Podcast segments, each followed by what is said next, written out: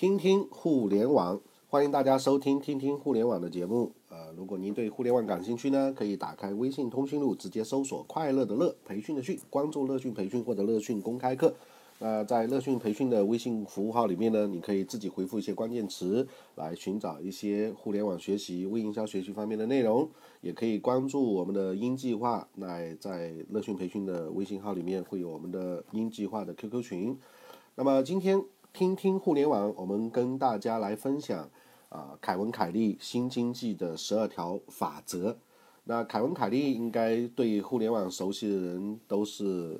跟呃像商体小说一样啊，奉为经典的，就是必谈的。而且呢，我们会看到有很多互联网大腕的思维，呃，其实都受到凯文·凯利的一些思想的影响。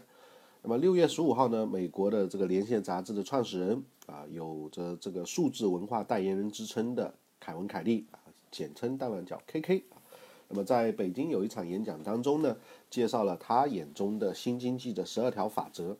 那么凯文·凯利说，实际上新经济啊是以互联网为基础的这样一种经济，他把所有的这个事物都连接在了一起。互联网呢不仅是互相之间敲打一下键盘，它其实更是一种沟通方式、生存方式和生存的氛围。诶，这一点跟我们乐讯网提这个我一直在想的。放弃互联网等于放弃生存发展，还真有一点点相像啊。那新经济这个时代将会改变未来全球的整个的格局，所以我们也一直提倡说，如果放弃互联网，实际上等于放弃生存发展，因为我们会少了一种未来的一个沟通的方式、生存方式和少了一种未来的这种生存的氛围。那么 K K 说，新经济它是一种以网络为基础啊，以互联网、移动互联网为基础的。芯片无处不在，这样一种经济。那么今后呢，甚至连我们的这个鞋子啊，就穿的这个鞋啊，李老师这个普通话实在是非常不标准啊，有闽南音啊。鞋就是那个脚上穿的西野鞋啊，鞋子也是有智能芯片的。那所有的东西跟所有的这个东西都可以连接在一起，连接任何东西啊。那这就是新经济的一个基础。那么在很早的时候，其实凯文·凯利就当时就讲了，计算机时代结束了，重要的事情发生了，从拼冰箱那么大的这个计算机变成了非常小的个人电脑，再到我们衣服上的这个芯片。那么芯片的进化呢？呃，这个按个这个这这这个叫什么？芯片领域里面有一个有个法则是吧？就是。呃，每过半年，整个的这个芯片的运算能力会增加，然后体积会变小啊。那距离越来越近，我们穿戴它这些小型的这些芯片，网络跟我们的这个关系就会越来越密密切。甚至我们看科幻电影啊，看很多科幻电影，我们看到都会有这个，去年应该有好几部这样的电影了，都会大脑里面植入芯片啊，跟跟这个很多东西进行连接，呃。那互联网不只是人们互相之间敲一下字啊，而是更重要是一种沟通沟通方式、生存方式。那么它不仅是价值的这个存储，更重要是一种 communication，更重要是一种沟通沟通啊。那么在凯文·凯利的这个新经济新法则的这个一书当中呢，KK 提出了很重要的新经济的十二个法则。那么里面呢有很多原则，我相信很多大佬呢也都都在实践他这一些原则。那接下来我们就一起来看一看 KK 眼中的十二条新经济的法则。那第一个法则呢就是联系法则啊，联系法则。那联系法则的意思是什么呢？就是世界上所有的这个事物啊都可以通过芯片连接在一起，形成比个体更聪明的这个集体智慧，来共享信息和。功效啊，功能效率，那这个连接，实际上我们从呃现实的实践当中，我们看到微信的公众平台啊会有这个呃智能的设备的这个接口，那智能硬件的这个接口，其实就是可以通过微信公众平台来产生很多的这个连接的这个能力。那微信也一直在从最初的摸索到现在越来越确定，它想连接一切的这样一个平台的这个概念，啊，其实就是 KK 的这个联系法则的一个实际的案例啊。那么 KK 的第二个法则，新经济的法则叫充裕法则啊，充裕法则什么意思呢？就是数量越多，价值就越高。那这个充裕法则呢，其实跟这个呃平台战略啊，余卓轩、呃陈陈威如教授原来写的平台战略里面的网络效应是类似的。那或者可能是陈教授他们啊，余卓轩老师他们是受到 KK 的这个思想的影响来写平台战略，也也也未可知啊。那充裕法则的意思就是数量越多，价值就越高，让更多的人去享受互联网的好处，互联网的好处就越加的明显。那么同样的，呃，你用微信，我用微信，微信的价值越高。如果说你用来往，大家都用来往，那来往的这个霸主地位，呃，这个价值就越高。那不再依赖原来传统，我们传统的思维是物以稀为贵的这样一种想法。那很多时候是皇王室或者是这个顶级的高富帅啊，才有可能拥有。但是在互联网这个时代里面，有这样一个数量越多啊，得屌丝得天下。那它的价值就会越高，用的人越多，价值就越高。那在平台经济呃平台战略这本书跟 KK 的这个案例当中，他都举到了传真机和电子邮件这样一个案例。那传真机如果只有一台，它就没有价值；但是如果无数的传真机都在用啊，大家都在用电子邮件，它的价值就会非常大。那这个就是一个互联网时代的网络效应啊，在这里 KK 叫它充裕法则。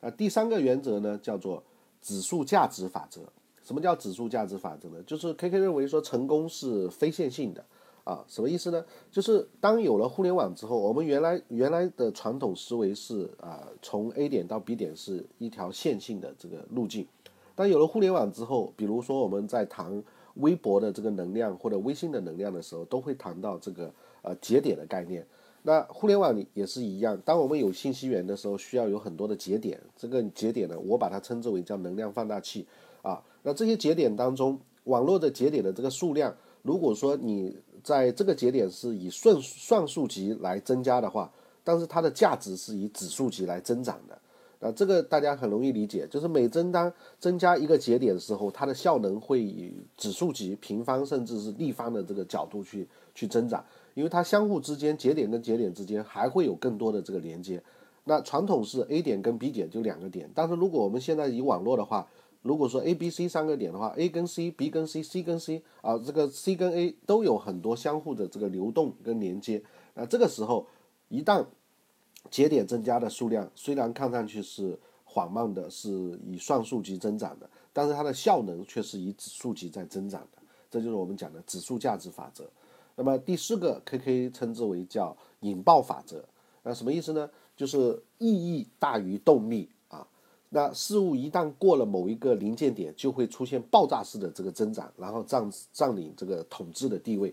呃，举个例子，比如说前几天我们在浙江大学华清池校区，我去看那个他们华清池校区不是正好有一个华清池的这个这个湖一样嘛？那里面有很多西葫芦啊，那西葫芦这样一样东西在湖里面生长就是这样。你刚开始的时候，呃。几颗在酝酿啊，它在成长的时候占领不了整个湖面，但是，一旦到了某一个临界点的时候，突然某一天，第二天就可以把整个湖面占领。所以这个时候，你呃，这个管理人员必须给他拿上一些桅杆啊。这个就是我们又可以谈到失控跟控制这样一个概念。那失控跟控制也是 KK 经常会谈的一个一个一个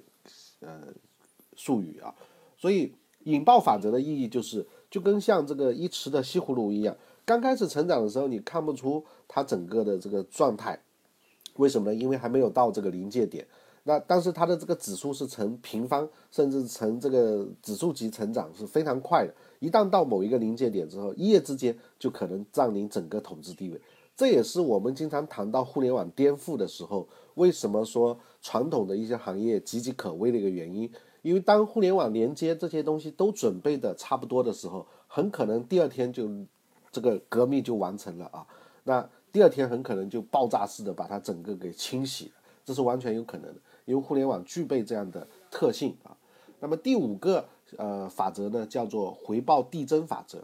那么在网络经济当中呢，成功是自我增强的，胜利连着胜利，一步领先就会步步领先，形成正反馈。当然，这也会形成一个垄断。那么回报递增法则，呃，我们如果用原来的词汇，有点类似于。在互联网经济下的马太效应，就是强者越强。呃，一旦形成平台之后，一旦形成这个统治地位之后，那他这个领先地位那其他人就望尘莫及了啊。那么第六个法则叫做廉价法则。廉价法则的意思就是，这是一个复制成为意识的时代，就是复制非常容易，可以复制的产品的成本最终都会慢慢的下降，呃，那么形成没有成本或者零成本的这样一个趋势，那这呢也会给很多创新公司呃很大的这个自由。那廉价法则就告诉我们，呃，现在这个很多东西其实复制是非常非常容易的，啊，那第七个法则呢叫慷慨法则，那慷慨法则就是。呃，免费的这个时代到来了，最有价值的东西是那些普遍存在但是又免费的东西。那公司如果使核心的产品免费的同时，再去高价出售其他的这个服务，它就有可能在互联网经济里面盈利。那其实慷慨法则，我我觉得在我们最近谈周鸿祎的这个呃互联网方法论的时候，那周鸿祎是无形当中啊三六零的这个周鸿祎无形当中掌握了。这个慷慨法则的原理的实践者，他也是用这样一个东西啊，用一个免费的这个产品，当然是解决了痛户用点、用户痛点的这个产品，而且呢，本身互联网安全是呃市场非常巨大的，或者说是普遍存在这样需求的，他把它做成免费之后，使得三六零的其他一些产品可以在这个免费的市场占有的基础之上，获得非常大的商业价值。那周鸿祎现在也经常在讲说，在移动互联网这个时代里面，那当很多设备要开始跟互联网连接的时候，他的信心更强了，因为这中间面临的这个安全的问题更加的复杂，更加的丰富。那如果说是如果未来真的很多设备都是需要在跟互联网进行连接的时候，那这中间的这个安全的市场可能会更大。当然，一样，呃，这里面。普遍存在的东西，如果它做成免费的话，那它这个公司的估值就会非常高，因为它还有更多的其他的这个呃高价值的产品，可以在慷慨法则上面去进行变现。那这个也就是我们经常讲的互联网的模式里面一定会谈到免费这样一个概念。那我我有时候在想，本身廖老师也是个屌丝啊，草根。那我们说想让天下人去拥抱互联网这件事情的时候，我一直在想说，一定要把英计划做成一个免费的。这个公益的项目，而且呢，我一个人带动可能不够，我现在正在想尽办法去能够邀请更多的人来做这个免费的这个项目。因为如果免费的东西又是大家，呃呃，我能明确的感受得到是在我们做这些喜马拉雅的分享也好，包括我自己乐讯云课程的这些分享也好，我明确能够感受得到的是，大家确实都很想拥抱互联网，也很想学一些东西，但是呢，真正要把它。呃，做成一个项目的话，这中间有很多商业运作的一些一些东西。那我现在能想的是，尽量把前端做成免费的啊，这个呃，去开发一些东西，然后邀请更多呃，我认为还不错的一些老师进来，然后来做一些免费的学习的东西。如果它真的对大家有价值的话，我觉得它是一件有意义的事情。那我我也是在想，能不能用免费的这个概念去做这个英计划。其实英计划最重要的目的，我一直在谈我自己英计划的时候，最重要目的无非是我要找到我自己的一些互联网学习的团队，或者是互联网呃未来项目或者关注互联网的这些人群而已啊。那么，呃，凯文凯利的新经济的第八个法则呢，叫忠诚法则。啊，个人忠诚从公司转向网络和网络平台。保持开放，你的公司的成功一定要取决于别的公司的这个成功，形成良好的这个业务生态链啊。那么，忠诚这个法则会给我们一个呃启示，就是其实我们现在的做运作互联网的时候，不要想着一上来就是想把别人干掉或者是怎么样，而是要在整个这个链条当中，呃，不管呃，现在虽然中国有 BAT 这样的战队的这个现象啊。但是我们还是需要说，其实要要把自己转向于一个这个偏向于网络的某一个部分，或者是呃成为平台的某一个部分。那保持着这样一个开放的这个接口，或者叫开源的这么一个套路啊。那如果说你的这个成功的话，就是决定于整个体系。如果整个体系成功了，那你自然而然，你作为体系当中啊平台当中的某一部分，你自然而然也能够成功。那。凯文·凯利的第九个法则叫逆境啊，逆境法则，逆境法则，逆境法则的意思就是我们讲不断的去颠覆自己，不要限制于已有的这个成功啊，要攀登更高的这个山，必须先走下来，已经爬上的这个山，啊，经历暂时的这个业务下降和利润的这个减少，那这就是我们讲的，嗯，逆境法则。逆境就是要懂得去颠覆自己。那我们现在看到很多传统企业的大佬，呃，他其实也在尝试的做这个逆境，但是问题是这个逆境确实也不是那么容易啊。比方我们谈到海尔啊，谈到格力啊，啊，或者是谈到一些传统的这些制造业。真正想去做互联网转型的时候，哪怕包括像呃苏宁或苏宁易购啊，或者是国美这些啊，真正都看到，大家都看到了这个新经济的厉害，但是在这个颠覆的过程中，确实也不是那么容易。那么，呃，凯文凯利的第十个法则呢，叫做移位法则啊，移位移位法则，也就是把注意力转向获取信息啊，获取信息。那新经济呢，是基于信息的，信息最有价值。所以呢，产品当中含有的信息越多啊，价值就会越高。那这个也给我们一个启示，就是在我们做这个新经济的产品的时候，要把移位法则考虑进去，就是要在这个过程里面，比如说我们说，呃，像微信这样一个一个产品，移动互联网的产品，它其实平台工具很简单，很易用，但是里面每一个人获取的信息是不一样的。它可以订阅不同的这个公众号，它可以关注不同的人，那但是它的信息含量却非常高，因为不同的人可以基于这样一个工具去做不一样的这个结果的事情。然后我们再把它把微信谈大一点，比如说苹果手机或者是智能手机，智能手机就是基于这样一个安卓或者是 iOS 的平台，啊，每一部智能手机都可以获取不同的信息，你可以安装不同的这个应用。那新经济就是基于这样一种信息的，啊，信息是其中最有价值的。那我或者就叫做把这个信息把它理解成是基于应用的。那每个人可以有不同的这个应用。如果说你的这个产品里面包含了这样附加值、负值的这个信息越多的话，你的产品的价值自然而然就会越高。那这也就是我们为什么喜欢微信、喜欢手机、智能手机的一个原因，因为它给我们的附加价值是非常大的。那么第十一个法则叫搅拌法则啊，搅拌法则什么意思呢？就是不要让系统保持在一个平衡状态里面。平衡状态是我们原来传统的一个二维世界经常会讲的平衡状态。那只是如果平衡状态就意味着停滞或者是死亡，所以在新经济里面一定要经常去寻找这个失衡的状态当中的这个可持续性，也就是经常要打破啊，打破这个平衡，在这个失衡当中去找。而且在失衡当中不断的去迭代、去更更新啊。那么第十个、十二个法则叫低效法则啊。低效法则是什么意思呢？这一点我觉得对于很多人来说还是非常有战略意义的，就是不要总是在那里去解决问题啊。人类不应该做计算机做的这个事情啊，不应一味的做高效率和有规律的这个事情啊。高效率和有规律是工业时代的这个思维。那衡量人的这个价值的标准不是效率，而是更更应该是呃衡量我们这个这个价值的标准啊，不是效率，呃是什么呢？应该是科学发现、创新和想象力。那么他们往往呢，像这些科学啊、发现啊、创新啊、想象力这些东西，往往是非常低效率的。但恰恰呢，这些低效率的东西是价值的所在。那高效的这些事情，可以让低端的这个机器啊，或者是软件去做。那这样的话呢，我们人可以解放出来，慢慢的去想低效能的这个东西，低效率的东西，然后真正去做这个有创新、有创造的这个事情。虽然说创新、创造、想象这些东西其实非常困难，正因为困难，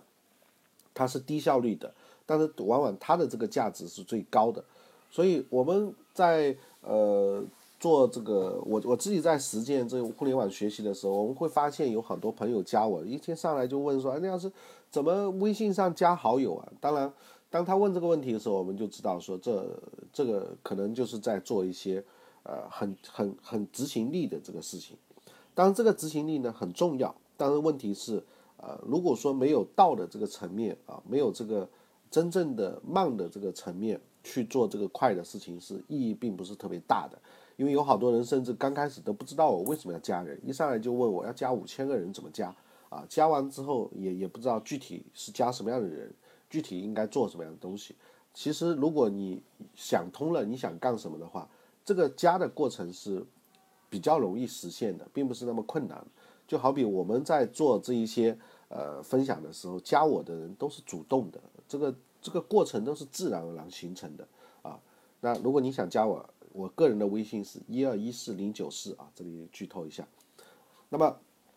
但是呢，如果你没有考虑好前端的这个或者说是这个慢的低效率的啊这个事情的话，你去做这个高效的事情，往往价值是不大的。高效的事情，我们可以通过像现在有很多群这个加群的软件，或者说是呃这个打招呼的软件啊，理论上也能实现一部分啊，但是它它也不是一个王道的一个东西。那我们真正要考虑的是，比如我们今天讲的，你到底呃有没有符合未来新经济的这些呃逆境的原则啊、一味的原则啊、忠诚的原则啊、啊慷慨的原则啊、廉价的原则啊、啊回报递增的原则啊。还有包括像这个指数价值的原则啊，引爆的这些这些原则在里面，我觉得这个是非常重要。那总而言之，就是新经济其实不是基于缺乏的一个经济，它新经济是一种基于充裕的这样一种经济。就现在信息爆炸啊，什么东西获取都非常方便。那新经济它并不是一种产品啊，你不能把它当成看成是一种原来的商品经济啊，而是一种联系，是一种关系的这一种经济。呃，而且呢，它也不是一个名词，其实新经济是一个动词啊，是一种状态，也就是一，它是一种关系性的这么一种科技。那么要让技术更像我们，更像人类，那这样的话呢，就会从悲观到乐观，就会有长久的这个繁荣。那凯文凯利呢，在呃连线杂志的这个凯文凯利的很多思想，在指导互联网的过程当中，我们都可以把它啊，甚至封为这个预言帝啊，互联互联网的这个。啊，能够剧透未来的这么一个真正的专家，所以他讲的这里面我们可以感受得到的就是呃连接啊，这个移动互联网的这个规模量级还会更大。那如果说我们能够在这个连接的过程中真正把握住这个沟通的这个真正的价值，那把移动互联网变成我们一种呃沟通方式，变成一种我们的这个生存方式。甚至整个社会都是在移动互联当中进行生存的，那么这个时候呢，所有的这些新的模式就会在基于这样一种沟通方式和生存方式里面去产生。那不管我们去谈这个移动互联网创业，还是谈 O2O 落地，还是谈这些呃微信的开发，其实都是要基于对于新经济的这个理解。那么在最新的互联网时代央视的这个纪录片当中。它也会有专门谈到这样的这个片单，呃，也对凯文凯利有这样的访谈。那么今天呢，我们最主要跟大家来分享一下啊，他这个十二个十二条新经济的法则啊，听起来可能还是有点拗口，或者是不是特别好理解，但观点其实非常明确啊，就是在全球化的这样一个连接的前提之下，那我们是处于一个丰盈的这么一个时代。你真正要抓住新经济的原则，你必须要理解新经济的一些核心的法则。那么，不管是从最基本的联系，再到理解这个信息爆炸的充裕，再到我们如何去增强自己产品的这个价值啊，从信息的这个角度，从引爆的这个角度啊，还是从我们整个呃这个慷慨的这个角度，那么里面的一些实践。呃，这个今天讲的很多东西，实际上是道的这个层面啊。你理解的这些，你看周鸿祎，其实我觉得对于凯文凯利的很多思想理解的也是非常不错。马化腾也都经常会去研究啊凯文凯利的一些想法。那么他的这些想法在指导我们具体的一些运营啊。那么作为呃互联网人士而言，这是像三体小说一样啊，必须膜拜的一个人物。当然，回到我们，我们经常，我原来经常谈，呃，互联网的群体，啊，这是凯文·凯利是精英互联网和资本互联网，呃，重点关注的，必须研究的人物。那但是对于我们草根互联网或者是低丝互联网、屌丝互联网而言，很可能我们听起来只是云里雾里的概念，因为我们没有那么多数据，没有那么多平台可以让我们去实践它这些法则。那么对于低丝互联网或者是草根互联网而言，更重要的。可能还是在于寻找一个落地点啊，然后去做很多互联网的这个实践。那也欢迎你来了解我们乐讯网商的鹰计划。那么今天我们的这个分享呢，就到这个地方。如果您对互联网感兴趣呢，可以打开微信通讯录，直接搜索“呃快乐的乐培训的训”，关注乐讯培训或者乐讯公开课。嗯，就到这吧，再见。